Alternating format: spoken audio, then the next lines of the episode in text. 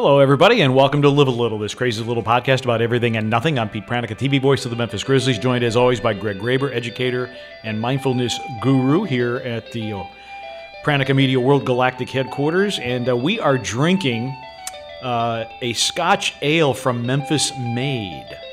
So there we go. Very tasty. It's very, very, very ambery. And um, we're drinking this in honor of Stephen Glass, who is the manager of Memphis 901 FC, in honor of him and his lovely wife, Carla, who have been great, great friends. And um, got a standing invitation to go over there and, and hike in Scotland. And Carla's been sending these amazing images of the uh, wild Scottish uh, territory, which I. When are we going? we got an invitation, or you? No, I got an invitation. No. Uh, here we go again. Here we go again. After your text to me, I, as I requested to pivot a little bit on the time. Yes. Uh, yeah, you weren't too happy with that. So No, really, I, I'm not just I was, doing it for I, my benefit. I was, I was being I'm doing it for you though. We're working on your time flexibility as well. Yes. I've got a, a good friend who I work with in Houston, Ryan. I've mentioned him before. Mm-hmm. Every time we have a session set up, he'll text me in advance and say, "Can we go early?" and I always tell him no. I think it's important to draw boundaries. Right, right. Like what you were trying to do with me. you Yeah. know. but uh, last time I had something that I needed to do, and I said, we're, "Let's go early today." He got bent out of shape. I said, "Well, you love to go early, so we're going to go early." So Yeah. he's like, "What are you watching Arsenal?" Which Wow, what, what, and what, what a win! So Uh, yeah, yeah, four, four, three. That was that was fantastic. No, I, I was I was just giving you a hard time because I, I really only had one other thing scheduled today. I got my eyes checked, and, and happily the eyes remain healthy and in, in need of contacts. But uh, other than that, it's it's uh, it's fine. Well, this is episode 17, and we are going to talk about what's happening in the world in our lives. We've got some recommendations. I, I I'm assuming as Greg takes another sip of um, the Scottish ale that that you have grievances. I know I have one. I do. Okay. I always have a few, but I can pare it down you to one limit if I you, need to. you, you limit yourself. Try to. Um, okay, well, here's I, I want to start off with something about podcasting in general. Uh, talking about what's happening. Um, you know, the Grizzlies have won. You know, a couple of games on the road. Won two of the last three out on the road. won last night in Detroit. That was fantastic. Um, I caught a clip of the Gary Parrish show on Grind City Media, and Gary said something to the effect. He was he was kind of I, I don't know what other podcast they were talking about. May have been ours for all I know, but he Better said not have been bad. Gary's a friend. So. well, Gary's a friend of mine too, but he says, well, you know, every white guy in America has a podcast. and why does it always have to be that? Right? I don't know. I, I don't told know. you about at Arsenal watching the game. Right. Right. The girl said, "Oh, I love you and Pete, but the world doesn't need another podcast of two old white guys." I don't know. It's but the the thing of it is, and you know, and Gary was saying, well, why would anybody want to do this? Why would anybody feel the need to start a podcast? He says, I have a podcast, but because CBS Sports asked me to do it and they pay me to do it. so you only do things of intrinsic value or for your well-being that you get paid for, something that you enjoy. That's interesting. It, it is an interesting take, but I have a theory. Would you like to hear my theory? I'm getting fired up already. Yeah. Okay. There, there was a book written in 2000 called Bowling Alone. And it was written by a, uh, a sociologist and a political scientist who basically was uh, talking about the old days, uh, the old days like in the 50s. Uh, it was written uh, by Robert Putnam. And it developed from a 1995 essay called Bowling Alone America's Declining Social Capital. And what he was talking about is that our social networks are basically fraying, if not totally falling apart. And the example and the reason that the essay and then the book was called Bowling Alone was because when you talk about the 50s, the 60s, the 70s, there were so many social structures in place, one of which, if you lived in the upper Midwest as I did, bowling leagues were a massive thing. I was in a junior league for like four years. And so every Saturday morning, you would go and you'd roll three games at Western Lanes, and you would do this from like October to April. And it was a commitment that you were there every Saturday morning, whether it was 8 o'clock, 9 o'clock, whatever the time was. And his point is we don't do that anymore. Bowling leagues, for example, are not nearly as prevalent as they have been. Or you think about uh, the trends in church going Because we're, we're all looking at screens now. We're isolated, sort of in a solitary existence. Exactly. And of course, that's the great irony when we should be the most connected, we are, but in a virtual sense rather than an in person sense. And what the author was saying in this is that when we lose this, we lose our civic engagement. And I think that's kind of where we are at. Now, to bring me back to my point about Gary and having podcasts, whether it's two white guys or two whatever, because there was also the guy uh, on social media that said, well, podcasts are just an ex- excuse for guys to talk to each other. We've said that before. Exactly, which is perfectly fine because now it is a different type of community, okay? And so if us sitting across from a table from each other, drinking a beer and talking about the, the stuff that's going on in our lives, that's not a bad thing. It is just a different social interaction in a society where social structures have basically gone away, and we see how our society has. I don't want to say fallen apart. I think that's too strong, but our society is radically different now for us as men in our 50s as opposed to what our society was in our 20s. So I would say, Gary Parrish, why do all these white guys have uh, podcasts? Yeah, maybe it is just to talk to each other and to just have some social interaction and some social structure. I'll And- go out on a ledge here. I would say it's not just white guys. No, no, I would I would say that. I, I, would- I would But agree with I you. love Gary. Great individual. Uh, like to talk to him. But I don't feel like one. We. I feel like you're justifying this. This really struck a nerve with you.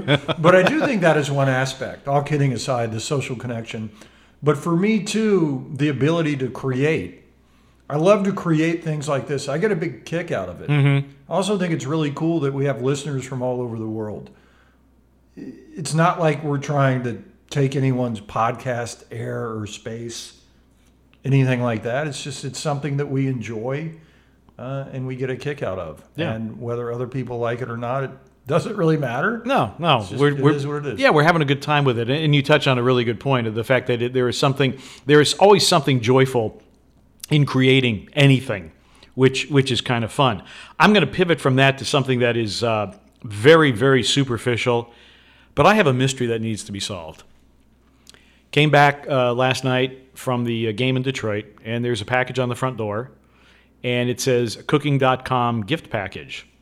And I open it up, and it is a um, it's a gift bag that basically has the tools to turn your grill into a smoker. So there are wood chips and, and different things in there. There's only one problem.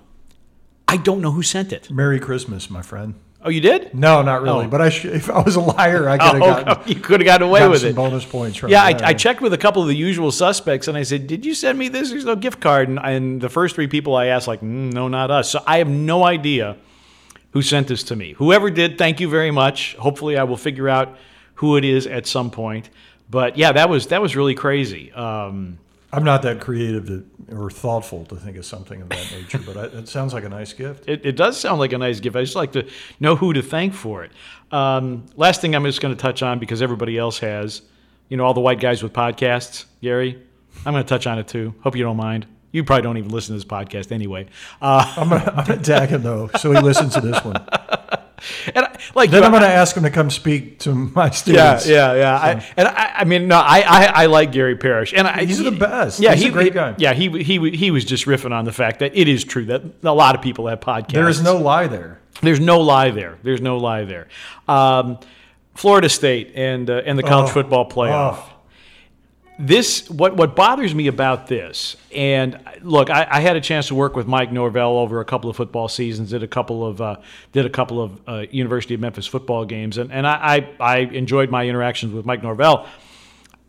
The bottom line is the committee decided to play odds makers. Like, well, we think that Alabama has a better chance of winning the national championship than Florida State. Yeah, but Florida State won all their games. And bringing in money, it's about that as well. It is about So- that as well. And so, ter- you know, I, Brock Glenn, one of my students, I worked with him. He was Mm-hmm. Really into this mental performance stuff, and that's going to be part of my mindful moment. So I'm glad you brought this up. Yeah, so I am very, very disappointed. Um, college football just really bothers me now. Not only the fact that they screwed up the playoff, although if, if I'm being totally honest with myself, I think Alabama has as good a chance as anybody to win the whole thing anyway. But it's not, to your point, it's not about playing odds makers and who you Right. think's going to play better, give a better game. It's who earned it. It should be. Right, right, and I, I think the I think the criteria got very, very muddled, and I know that that committee walked out of there going like, regardless of what we do, um, I, th- I think even if, if Florida State had gotten in, I think there still would have there would have been pushback, not nearly as much as there was, given the fact that Alabama made it and Florida State did not. But the, the whole transfer portal thing is just crazy. Like the the kid McCord, who was the starting quarterback for Ohio State, into the transfer portal. Wouldn't you want to stay with a great program? Like, where else are you going to go? Well, I told you last week, I work with some kids, and they're like, "Yeah, I'm not getting playing time for college basketball. I Yeah. think I'm going to hit the portal in the spring." I'm like, "It's back then. It's November. Yeah. what are you talking about? Yeah, I- season just started. Yeah, I don't. I don't It's understand. that instant gratification culture that we live in. Yeah, You know, with, without any regard for the academic institution that you are going to eh, underline the word academic. Um, so anyway, that that's kind of what's top of mind for me. I've got a couple things on top of the mind. A couple shout outs first. I'd like to thank Dr. Drew Hampton, who is a psychology professor at Christian Brothers University, came out to Lausanne the other day on Tuesday and gave a really well received talk to some of our upper school students on AI and ethics. We got into this Right. a little bit last week. Outstanding. Um, also, Michael Zellner, who's a big fan and Right. friend of ours, always repost uh, about our two white guy podcast, Grumpy Old Men, that we do. uh, Michael has a really good video podcast, another white man with a podcast called Think Big with Michael Zellner. Highly recommend it. okay, absolutely. And we've both been guests on it. Michael's wonderful. Good yes, friend. yes. Other thing, I came across something really cool. I don't know where to fit this in our programming, Pete, so I'll do it right off the top. I reposted um, a tweet, or is it called an X now? I don't know what it's Whatever it is on that social media platform. Also stuck it on Facebook and Instagram, and it was really interesting to me. So I don't I don't know the original sender of it because I had to crop it down to get it all in, but it it said breaking Ric Flair told Shannon Sharpe that he was kidnapped by child traffickers at birth and never got the chance to meet his real parents. Ric Flair's adoption was arranged by the Tennessee Children's Home Society as part of Georgia Tann, her baby kidnapping operation. Many people didn't know it because it was hidden from history, but it's a fact that Georgia Tann placed over 5,000 children all over the country, many of them to Jewish families in New York and to stars in California. Remember the book and movie Mommy Dearest? Right, right. about Joan Crawford's mm-hmm. adopted daughter, Christina. She was a Georgia Tann baby. Said birth certificates were rewritten to make the children's background fit the desires of prospective parents. This included taking Christian children and giving them Jewish sounding names. Other records were dispo- destroyed to cover the tracks of the orphanage and their criminal acts. My father was a Georgia Tann baby. Wow. Th- is- Isn't that mind blowing? Mm-hmm. So I posted this, and two days ago, I was contacted by a casting agent who's doing a documentary on this and wants to talk about the effect that this had on my family. Wow. Isn't that interesting? That and is- there's been it's said it's a well hidden secret, but there have been several movies over the years. I think the original one uh, starred Mary Tyler Moore. I think Mm-hmm. HBO may have done a documentary, and there was there's been a couple of books on it. Wow. Interesting, happened right here in Memphis. So That is that is amazing. Speaking speaking of uh, the Jewish faith, happy Hanukkah to all Yeah, who to observe Jewish and listeners. celebrate. Yeah, absolutely. Um, recommendations. Uh, I got a couple for you. Uh, I'm always a big fan of the Tennessee Shakespeare Company. There, right now, they are running The Importance of Being Earnest, which is open to rave reviews uh, over at their uh, performance space uh, off Trinity Road. Uh, that is going on, I think, for the next couple of weekends. And I'm really excited to see. I'm actually going to see it this weekend. Um, but I, I'm on the board of TSC, and we brought in uh, eight apprentice actors. And so now we can do like some of these. Lar- they can do some teaching, and then they learn, and then they perform in um, in various productions. And it uh, just reading the comments from people that have been there, it, it's have been has been very very well received. And then I know Kelly English is your guy, right? love Kelly. um, it just had had been you know, seeing him on social media about you know the Fino's little marketplace Mm-hmm. over there. Um, He's got one in Germantown. now. right, that's Yeah. that. Yeah, that's the one. It, it it used to be the old Papa Murphy's. Till Papa Murphy's went out of business, much to my chagrin. I was a big Papa Murphy's fan, but uh, I went there, and for the first time, I got a sandwich, the Finoletta. How good is that bread, by the way? The bread is outstanding. So for those of you, and they have they have a variety of sandwiches, but the Finoletta is essentially their sub-styled take on a muffaletta, and it, it was fantastic. I ordered a small one. I don't know what a I would a large would probably feed a family of four if, if basing it off what the small was, but it was an absolutely fantastic sandwich. So uh, if you go to any of the Finos, uh, yeah, the Finoletta, great. Maybe a little heavy on the on the giardiniera, so there's there's a real kick to it.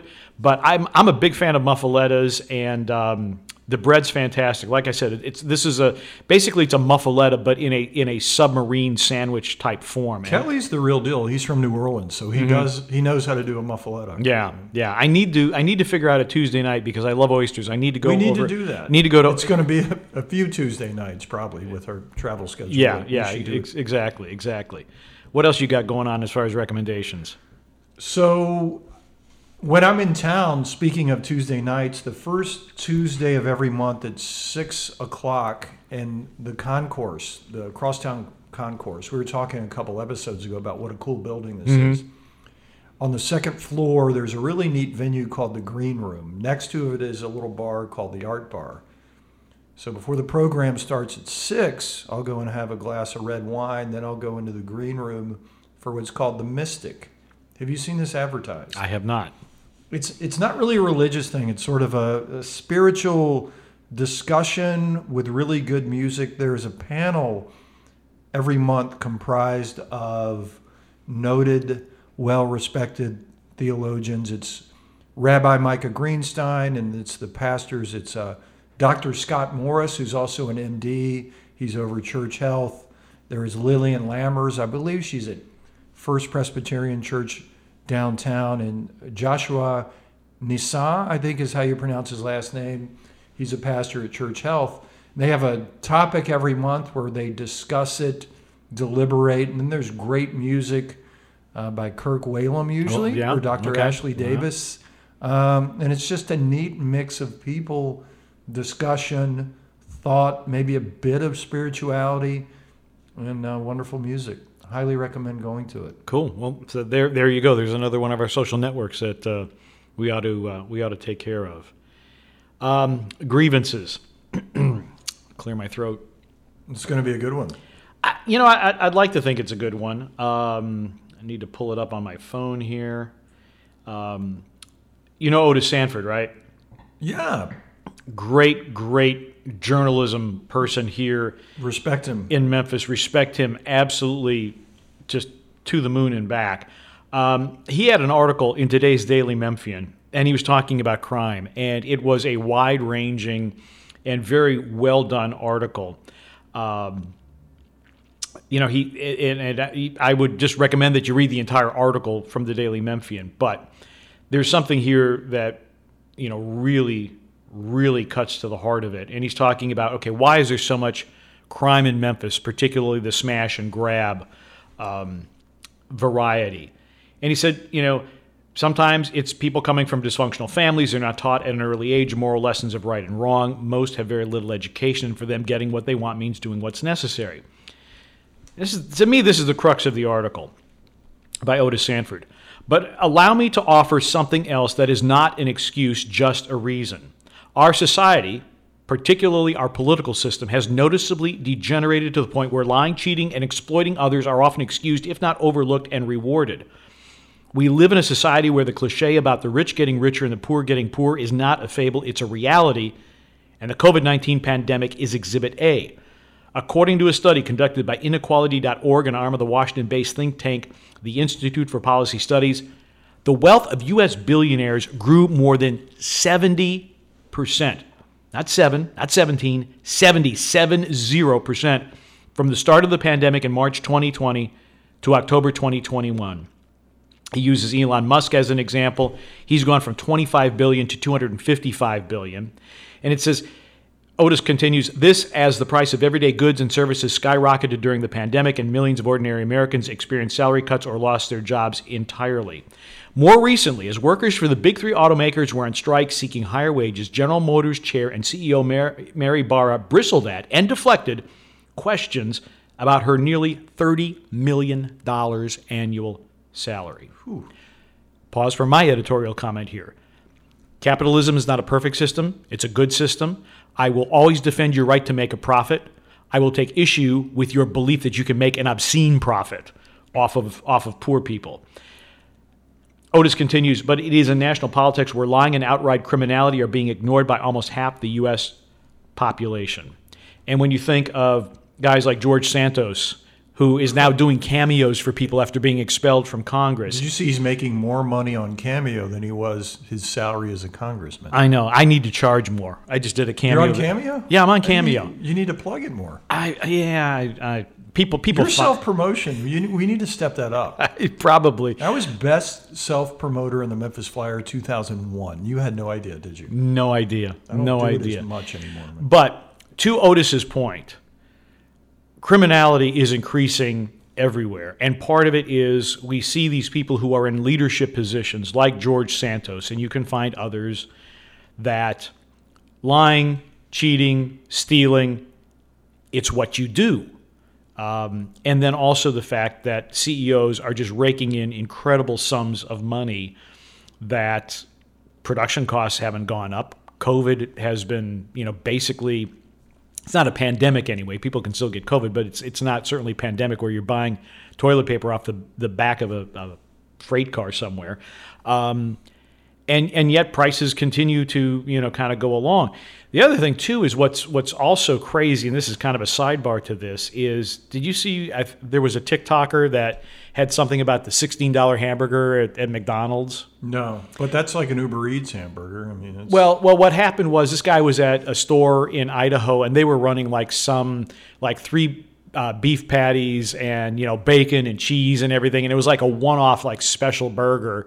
And so by the time he got the burger and he got the soda and the fries and everything. The bill was like $16. And so a TikToker goes out there and then puts it out there that, hey, if you go to McDonald's, a burger is going to cost you $16. Yeah, you get, basically, you're getting three burgers. There's three patties, and you know the bacon. Of course, it's $16. Of course, it is. But but but see, here's the issue.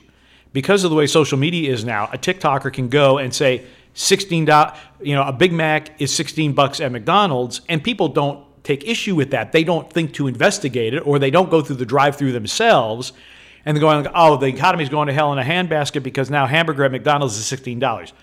Bullshit. It's not. Social media is the downfall of Western civilization. It's, We're on it. I love it, but it's just it's dummied us down. It's uh, idiocracy, and you're absolutely right. Yeah. Um, you know, and and the problem, the, but the bigger problem, Greg, is people are going to make their decisions on who to vote for for government office based on TikTok and that's scary.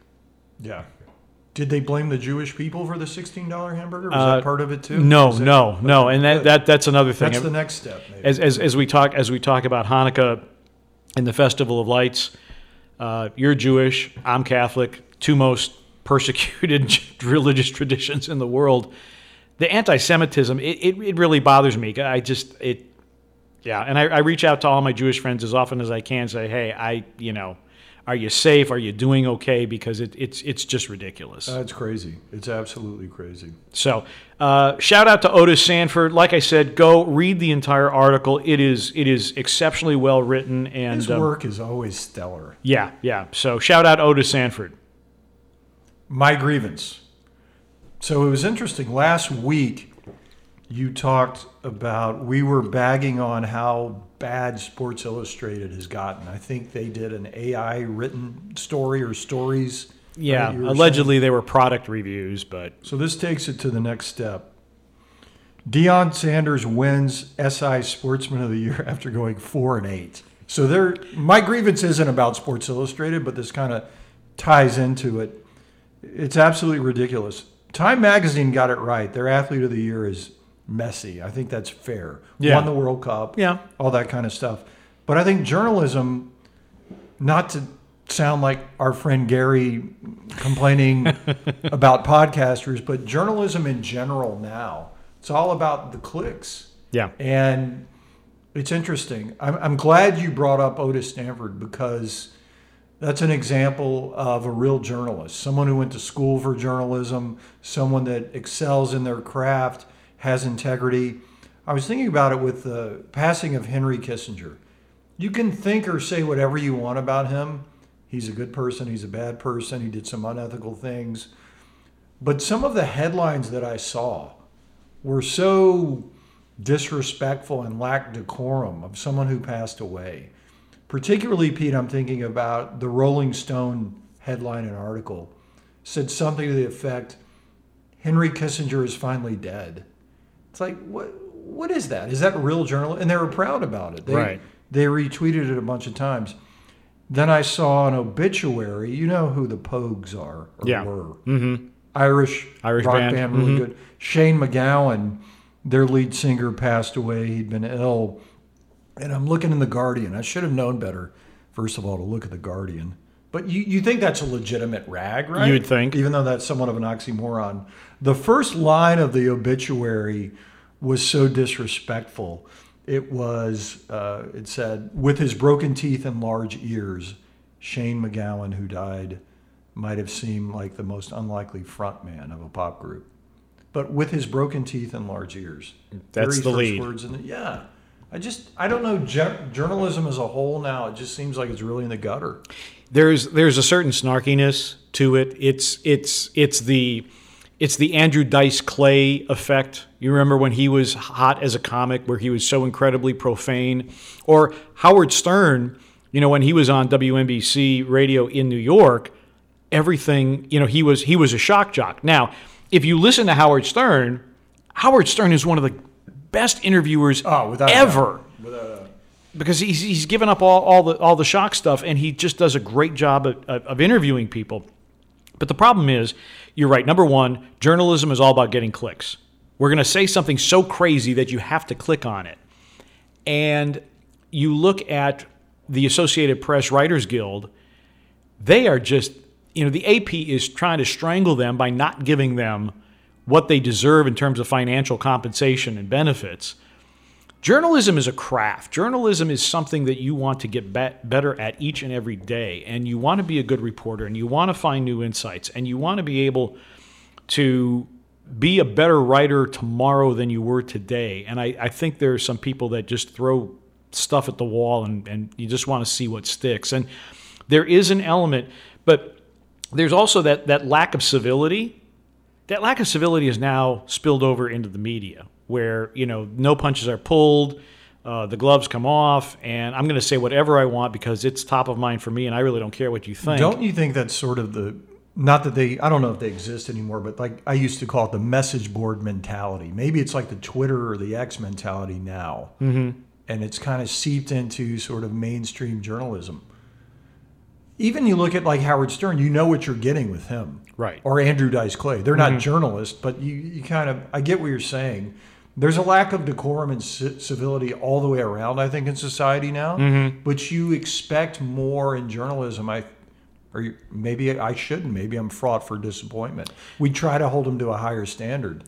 well we do hold them to a higher standard because journalists i mean we grew up with journalists that were gods you know woodward and bernstein and you know um, red smith in the sports pages and, and people and jim murray who was a f- fantastic syndicated sports columnist we grew up with them because they were there and they were great reporters and they were great interviewers and they were fantastic wordsmiths and what's happening now and, and they were revered because newspapers i mean man you'd get the New York Times, the Washington Post, the LA Times. You'd want it all on your on your front doorstep if you could, so that you could get a, a sense of what's going on in the world. Because it was the only we had three television networks and major newspapers, and that was how you got your news. There wasn't anything else. There was no internet. There was no X. There was no Twitter. There was no Facebook. There was no Instagram. There's none of this other stuff.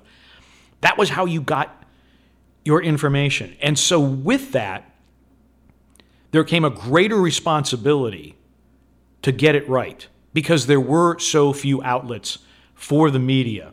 And because these people took their careers and their crafts very, very seriously, they were right with their facts, they were insightful.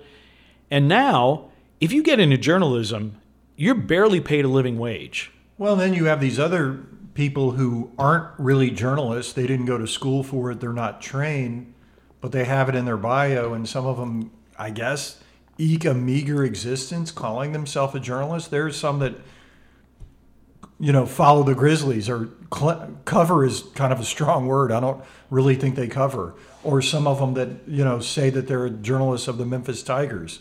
They're not real journalists. Maybe Gary has a point. Maybe we're not real podcasters. We're enjoying it, right? But the difference is there's a big difference. It's like when blogging came out, I'm sure. Who wants to be a blogger? Right. That that There's a little difference between being a podcaster and a journalist. Yeah, there is. There is. But I feel for myself a certain responsibility that when we do sit down and we do have this gab fest, that we have something meaningful to say. I mean, we, we joke that it's the podcast about everything and nothing, but we want there to be some serious content in here, and, and hopefully it doesn't come off as being negative all the time or, or two old grumpy men. I, I would like to, I would prefer that we be two insightful, mature men. But you know, you know where I got that line, "Everything and Nothing." The mm-hmm. Psychedelic Furs, the band from the '80s, mm-hmm. had this great album. I think it was called "Everything and Nothing" or "Nothing at All." But uh, I just felt like, and it's kind of a takeoff on Seinfeld Right. as well. This show about nothing. But putting the platform together for this podcast, we actually put a little bit of thought into it. Mm-hmm.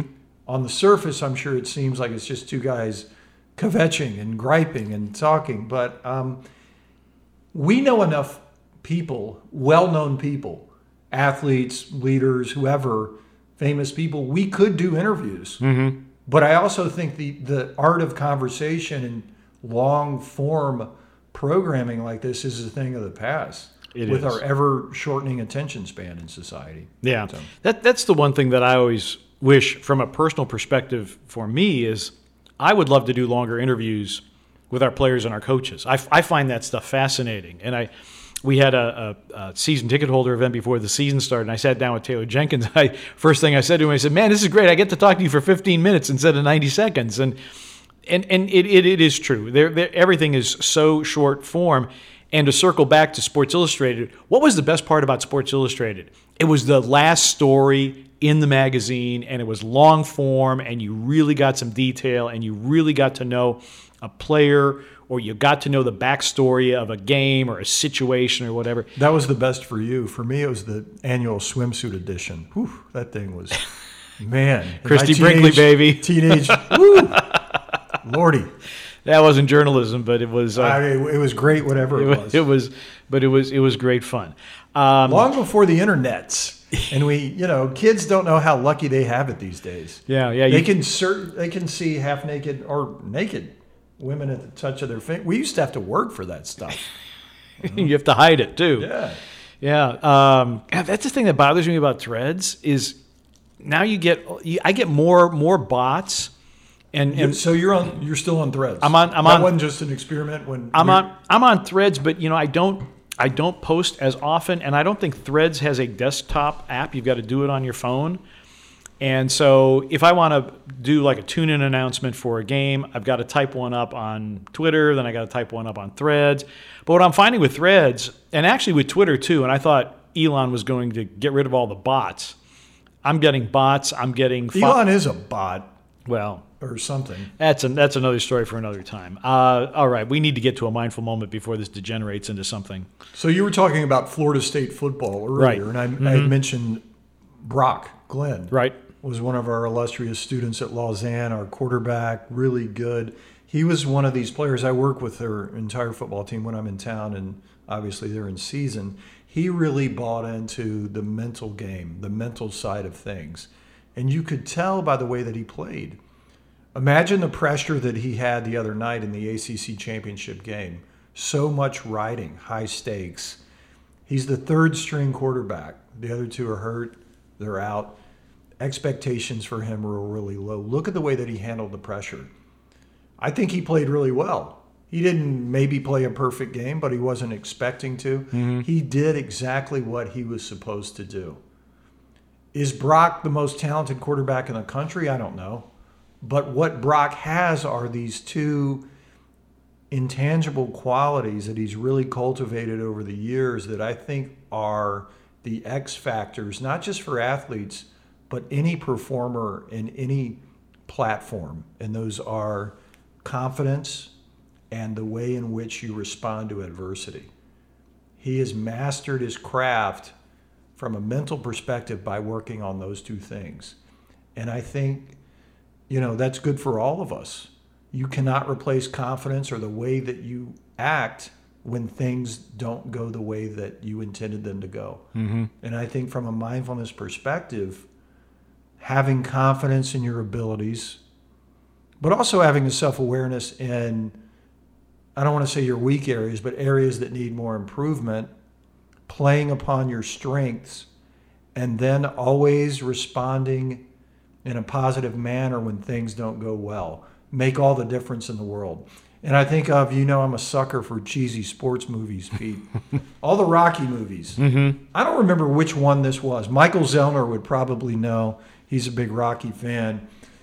There's that one movie where Rocky just keeps getting hit hard by Apollo Creed, and That's keeps- like that's like the first three movies. and he yeah, but he stands up in this particular part, and Creed just shakes his head in disbelief because he keeps getting up. Well, in the real world, a referee in boxing is going to stop after the third knockdown, mm-hmm. probably.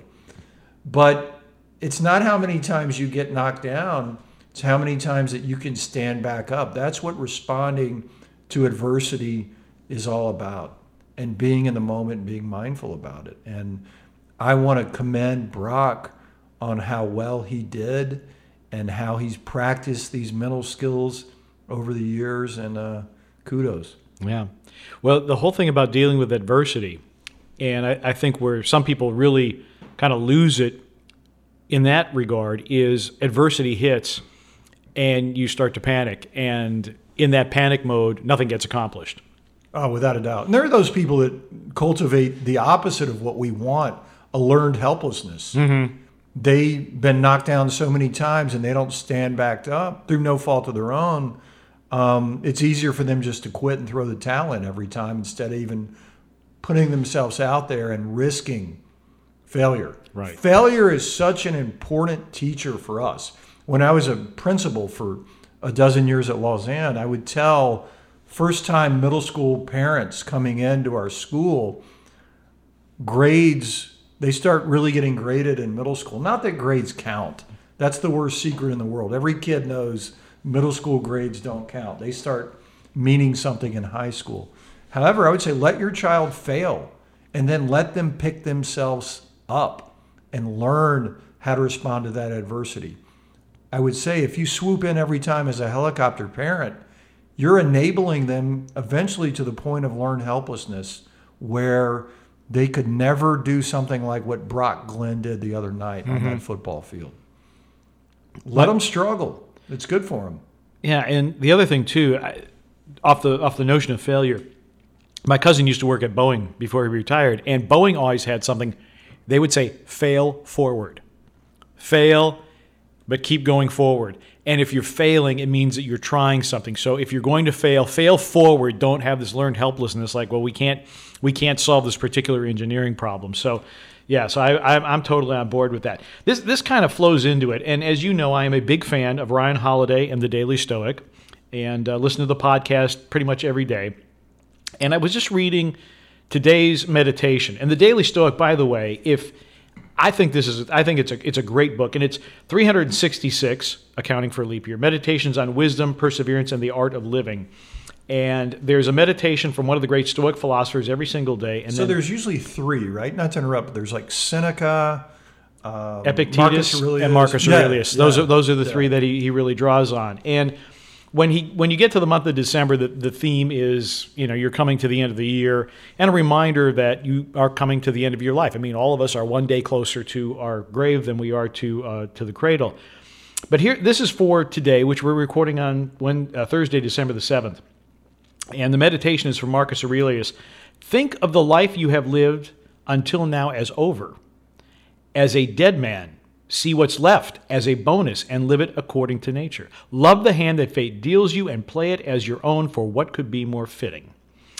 And then Ron goes on with his meditation. We have an irrational fear of acknowledge, acknowledging our own mortality. We avoid thinking about it because we think it will be depressing. In fact, reflecting on mortality often has the opposite effect, invigorating us more than saddening us.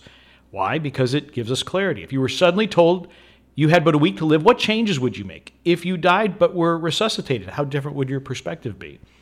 When, as Shakespeare's Prospero puts it, Every third thought shall be my grave. There's no risk of getting caught up in petty matters or distractions. Instead of denying our fear of death, let it make us the best people we can be today.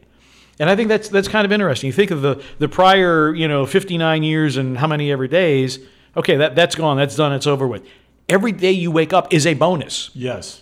And Every day above ground, my dad used to say. Exactly. good day. So what what are you going to do with it? And I think that's a that's a good thought to carry forward. So they were all aboard, you know, the Stoics about taking risk as well. There's this term now called safetyism, where we all try and swoop in and protect the ones that we love so much and sort of insulate them from any perceived pain or suffering. We think we're doing this out of love or compassion, but in a lot of ways it, it enables them mm-hmm. and it sort of stops their forward motion. Think about it like on college campuses, safetyism you know these bubbles, safe spaces, all that. That's good. It's good that we have that theory or concept of it's safe here and we're going to respect each other, but it can go overboard as well. Yeah, exactly. Well, and one of my all-time favorite quotes is John G. Shedd once said, "A ship is safest in the harbor, but that's not what ships were made for." I like that. That's that. I'm that's gonna steal that. My go, next keynote. I'm gonna go ahead. Yeah, go ahead. Write, write write that thing down. Yeah, that that to me is that's one of my all-time favorite quotes because I think it expresses a philosophy of life in like one sentence. What was that other one? Like a, a good sailor was never made in still waters or something like that? Something like that. Yeah. I mean, uh, you know, or there's the old Latin phrase ad aspera. Um, oh, God, I can't remember. at aspera. Uh, Showing off your Notre Dame education now, Mr. Pranica. No, at, ad, ad, ad astra per aspera, to the stars with difficulty. I like it. Which I think is one of one of the mottos, official or otherwise, of NASA. Can I, before we pivot to what's going on, I want to give a quick shout out to to a team that I work with and two teams, two programs that I really respect and, mm-hmm. and love dearly. Last night I watched on ESPN Plus a team that I'm currently working with, the University of Memphis Tiger basketball team, played VCU, Virginia Commonwealth University in Richmond, Virginia a program I've worked with several times, and I'll probably, hopefully, be back in the future. It was a great team, great program. They're kind of under a rebuilding year with a new coach. Memphis won in overtime, but I just wanted to give them both a shout out. One to Memphis, didn't play their best game, and to Coach Hardaway, uh, they found a way to win when they didn't play well. And two to VCU for just giving them such a, a great game. So shout out to those guys and Ed McLaughlin, the the AD at VCU who does such a great job. Great. Then uh, did you work with Vince Williams when he was at VCU? Did not. Did not. Okay, because Vince Williams is now with the Memphis Grizzlies and, and making an there impact. was another one a couple years ago. I didn't work with him either. That was with the Grizzlies. Do you remember? Um, um, VCU guy. Top of my head, I, I don't. i am going to blame it on this Scotch ale. I can't remember who it was, but. Uh, all right. So what, what do you got next? Are you, you doing some traveling? I'm all over the place. So we probably won't have an episode next week, unfortunately. Some people might be happy about that. Yeah, quell the cheers back there, listener. Yeah, uh, I'm going to be. I'm going to McNeese State University to work with the basketball team. It'll be my guy, Will Wade's back from suspension after 10 games. Mm-hmm. One of my dearest friends. Uh, I think we're going to be in New York City for a few days, and then I'm going to go to upstate New York and work with Siena College basketball. And then the following week, I'll be a couple days uh, in the Carolinas working with Gardner Webb basketball. So where's Gardner Webb located? I knew you were going to ask me that. Somewhere in the Carolina. You can do. You did you already ask me that? Is that why? No, no, no, no, tricking no. me. No, no. I, have I've heard it's of weird. the school. I, I, I just have no idea. I didn't even know. I didn't even know it was in the Carolinas. Thirty something years ago, I coached against their soccer team. I should know it. I know I fly into Charlotte and they pick me up, so it's only one flight. Okay, that, so that's good. Yeah, I'll well, know next time, listener. I'll know that. Okay, we'll we'll we'll find out how well American Airlines does with you. Oh wow. You just jinxed it. Thanks a lot. Enjoy your private jet with the Grizzlies, and I'll, you know, I want to hear how tough it is about you flying all around. We stayed in Beverly Hills. The hotel was rough. The Ritz Carlton. I mean, like, we we have we have become such prima donnas. Now, for those of you who, who don't don't know, and you probably wouldn't unless you're in the NBA, Delta has like 12 757s that they have refitted with only 75 seats. Because of these guys are so tall. Is that the? Yeah, pretty much. Uh, and it, it's they call it their VIP configuration. And Delta has chartered like when, Paul McCartney did his tour years ago. They just chartered uh, what, whatever Delta had in, in service at the time. And so what they've done is, yeah, it's it's 75 seats, and when you get to the back of the bus, which is where we sit, I think there are like maybe 12 rows of four abreast first class seating. So there's there's leg room, nice wide leather seats. It's very very enjoyable. Who do you sit by usually? I sit next to Tom Hewitt, our director, and um, Look at you kissing up. I like it. no, I just got I, that's what that's what I got. So I got I got assigned there. But what happened? Yo, you got assigned seats. Huh? oh yeah, oh yeah, Really? Yeah, So the players even have assigned seats. yeah, absolutely. What's the logic behind that? I'm not knocking it. I'm just curious. Because the plane is totally full. And you got to balance the plane. Is it one of those deals or? No, they, they just they basic well because you have certain people that you want to keep together. So you keep the training staff people together, the video staff people together. So the players have assigned seats though. Yeah. Like Ja, what if he wanted to sit by someone else? Well, they can switch once they get in the air. I mean, and It's I don't know. I'm never up there when they're sitting there, so maybe they do change around. I don't know, but because there are tables so that they can sit and watch video and, and whatever. In any in any event, back to my story. We're such prima donnas that so with the NBA in-season tournament, because if you didn't make the knockout rounds, 22 teams didn't make the knockout rounds. So that meant that there were 11 games last night, I think, and there'll be 11 games on Friday night while the knockout rounds are taking place in Las Vegas. Well, if you've got to move 11 teams, and, if all the planes, maybe some of them are in service, some may be chartered somewhere else, and because we didn't know we were going to Detroit until like a week ago, uh, we ended up with a different plane, but it was a plane pulled from regular commercial service. Oh wow, the horror. yeah. I can't. Wow. But I had a whole row to myself, so that was so that was good. Yeah, we we we've we've we've become horribly horribly spoiled, and, and Always really nice hotels like Ritz Carlton type. yeah yeah Ritz Carlton Four Seasons. It's I mean it's actually it's actually in the player's contract that it has to be four star or above. Really? Yeah. Sounds like my wife wrote up that contract for me. So so yeah so we stayed at the uh, Westin Book Cadillac in downtown Detroit, and that would be like. And which, which is a perfectly nice hotel in downtown. It's a historic hotel in downtown Detroit. Perfectly fine. But yeah, I mean everything is it's Ritz, Ritz Carlton, Four Seasons, St. Regis. Um, you don't work with the University of Houston. Oh, you work with Rice. I do work with Rice. Stay at the Post Oak sometime. I don't get to. You, do you think I get a say so? They put me in some little dinky hotel. Ask- I don't know. ask for- ask for it not- over- it's just- No, I don't. It's it's weird. I would you just hear noise all night and smell skunk weed. That's the type of place where I stay. Well, we need we need to get you upgraded. We stay we stayed at the Post Oak, and it, it's it's just ridiculously luxurious. And I'm walking out around the room, trying to set it up with my computer and printer and, and everything and Wi-Fi. There's like there's no TV anywhere. There's a console in the middle of the room where there are, there are books scattered. and Take all you while to figure that out. So like, You gotta open the cabinet to see the TV. no, I didn't have to open the No, cabinet. you rang a bell and someone opened it. No. I, I pushed I pushed a button on the cabinet and the television raised up out of the cabinet. And we're wondering why society is so dumb and lazy now. Right? I mean, jeez. I had to actually push a button. I This had- is, did you give him a bad review for that? Because no, but just just the fact that it was hidden in this cabinet that you had no idea where it was, and you're looking like, oh, there's no TV on the wall anywhere. And you ever show up and the TV has your name on it, right? Oh, yeah, all the time, right, yeah, That's yeah. a thing now. yeah, it it is a thing.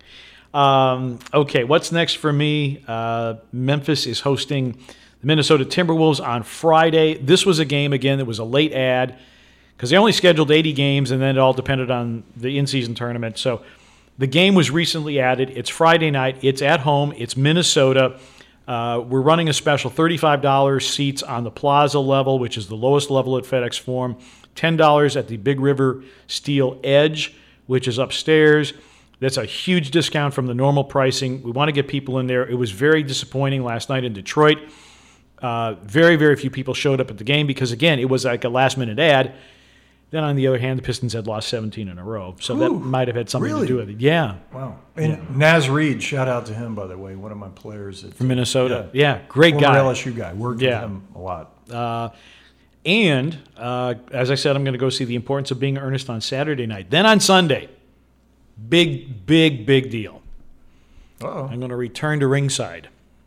Wrestling is back. Rest, well, wrestling it never really never really went away, but but yeah, Memphis Championship Wrestling, Dustin Stars promotion. Uh, they're going to be doing a taping on Sunday, and he's I always had the invitation, and I've done it several times before to work with him and Terrence Ward on the commentary.